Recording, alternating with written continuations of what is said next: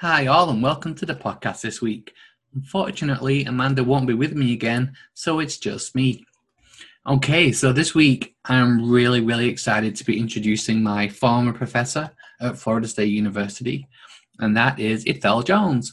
On this podcast this week, we talked about Ithel's experience with service learning, which is quite extensive, uh, the work that he's doing at Florida State, and uh, the things that he could be doing in the future if anybody wants to collaborate with him. I'm sure this is a really interesting interview for everybody. It certainly was interesting for me to do, so I hope you enjoy it. Uh, have fun. Have a great week. Hi, everybody. And for this week's podcast, I would like to welcome a very, very special guest, my former professor, Dr. Ithel Jones from Florida State. Hey, Ithel, how are you? I'm good, thank you. Good to be here.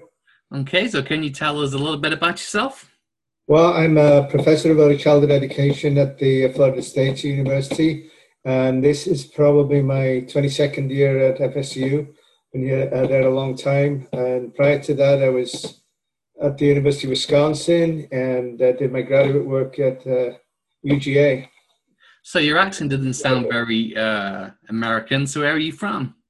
Well, I am from Wales. And my undergraduate work at the University of Wales and uh, taught for a few years and and uh, public schools in Wales. So what brought you to uh, the US all those years ago? Well, purely by accident, I was offered um, an opportunity to do my master's, and uh, my school district even offered to pay for it. And so it was an offer I couldn't refuse, and it brought me here to do my master's in Wisconsin. And then uh, I went back to teach for a year, and I think by then I, I'd caught the bug for academic work, you know, and so I came back and uh, did my um, doctoral work at the University of Georgia with the plan of going back to the UK. Um, and it's still part of the plan, but I just never got around to it. But I'm still here. So, so my introduction to service learning was because of, of yourself and, uh, and Dr. Vicky Lake. So, uh, so tell me a little bit about about that program all those years ago and how that started. Well, it's kind of interesting because we, we Vicky and I, um, both stumbled on uh, service learning purely by accident, and it's it's amazing what people do for a free lunch. because one of our colleagues in Ed Leadership, he had um, a grant from the state back when the state um, were getting money from the federal government to run service learning uh, programs in uh, colleges of education and public schools. Mm-hmm. And so, as part of that, they had a, um, a grant in, uh, at FSU, and then they put on put together a one day conference, uh, a professional development program with um, Kathy Berger. Um, trying to think of a name now, Christian, help me out.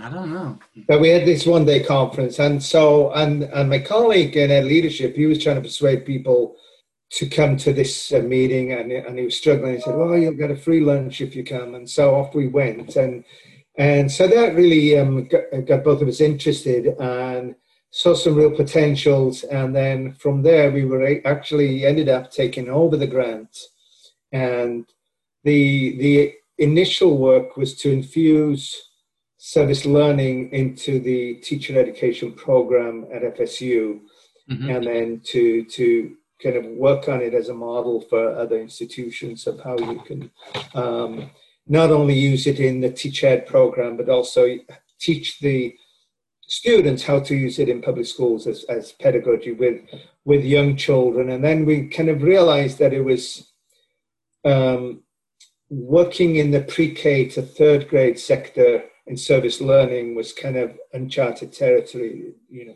people Right, don't- right. When you approached the Leon County School District then to integrate the service learning in, with the pre-K primary, how was that? Well, things were different then. and we we actually had a we had a teacher education program, as you know, where the students were in the field um, in their junior year, uh, second semester, and then they they were placed in the same classroom in the same school as seniors, uh, both fall and spring. And so fall they did their, Right. their two day a week practicum and a couple of weeks full time in November, October, November, and then they went back in um, in the spring semester for their full time student teaching. And we had used the same teachers, um, my colleague before me, so probably 20 odd years. So we had a long standing relationship with the schools. Right. And back then, there was not so much emphasis on um, the state standards and the and the required curriculum. So so kindergarten and first grade classrooms in particular were free to choose their own um, thematic approach to teaching. So it's more more of a focus on developmentally appropriate practices, and so it it was um, they saw the service learning project as a an added positive shift because it was it was engaging the schools in in more kind of community outreach types of things, and and and in many cases the the schools ended up adopting the what had started in a kindergarten classroom um, and and spreading kind of school wide. So it was so it was, it was a you know it was a different climate in the schools. Um, now um, you know nowadays, as you know, getting students to school, and I'm talking pre-COVID, mm-hmm. still a lot of red tape to and permissions and background checks and, and, and a lot of things to to get there. Um, so, um, but yeah, it was it was relatively easy to, to get things going in the schools. So we have a lot of younger faculty, like untenured assistant professors, doc students who are going into classrooms for the first time and want to do service learning. So, as an experienced professor who's done a lot of service learning now for three decades nearly, I guess, so, what kind of uh, hints would you give new faculty who want to start this, especially in this new era? Yeah, and, I, and I, will I'll answer the first part, and then the new era part I'll, I'll leave till the end because I, I, that comes with its own challenges and stuff. But I think the the answer, and from from my experience, and and, and you'll recall as a graduate student, is really starting. It's, it's like everything else. You start start small and baby steps first right and, and not trying to do too much and and really i think the challenge is because a lot of faculty see it as you know oh we're doing service learning and it's just oh go and do something in the community. And there's a need to educate your colleagues that you know to see it as pedagogy. Um, and of course you know as untenured faculty they're too busy to um, you don't want to put too much on them but i, I think um, maybe giving them some models of how it can be done and um, and so that they can take some small steps. And I, I think in teacher ed we have a, the advantage. Most of your colleagues and my colleagues they're they're active in in in schools and and out in the community and so on. So I think it, it's a nice fit. Right. But kind of having them do it in a way that is rewarding for them, and then they're, they'll kind of build their confidence and, and take those baby steps, so to speak. In the era of COVID, it's particularly challenging. Um, although the you know the community needs and the school needs are, are there, they're they're just different, I think. And and but there are ways that you can engage in in service virtually. I mean, you, you don't have to do direct service learning, and you, it can be indirect. There are things you know clearly parents and teachers need as much support as they can get now. Right. Uh, so that, that's really a, a, promising avenue, I think, for, for, for just some, some small projects that you can involve your students in. And so they get some experience of interacting with, even if it's just um, providing resources for parents, for example, you know, and, and doing some research on what their needs are. I mean, that's, that's still possible without actually being in a classroom. Good advice. Good advice. Okay, so now I'm going to give you a chance to uh, plug any work that you're doing on service learning or experiential education?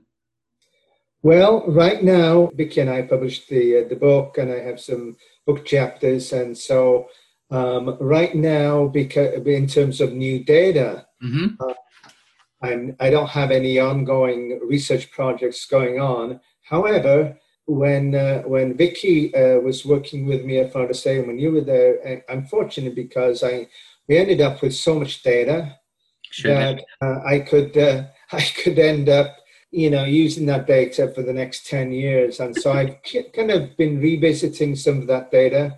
And in particular, um, I, I'm really interested in the, and we've written about this, the, the caring aspects, the, the socio-emotional aspect of, of how the teacher or the pre-service teacher engaging with the student, with the, the kids in a school and a service learning project how that supports positive relationships in the classroom and how that then plays out in supporting academic achievement. And that's really what I'm looking at now. It's building positive relationships in the classroom and how service learning kind of leverages that uh, in, in, in different ways.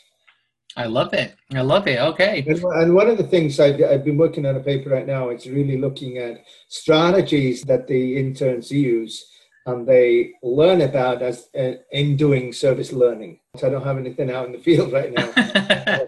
All right. So if anybody wants to collaborate with you on any uh, projects, with that, what's what's your contact information there at FSU? Uh, it's uh, ijones at fsu.edu. Just um, shoot me an email, and I'd be happy to uh, work with you. And um, I promise everybody, he is a great collaborator. Thank you. All right. It was great talking with you, Phil. Oh, you're welcome. All right.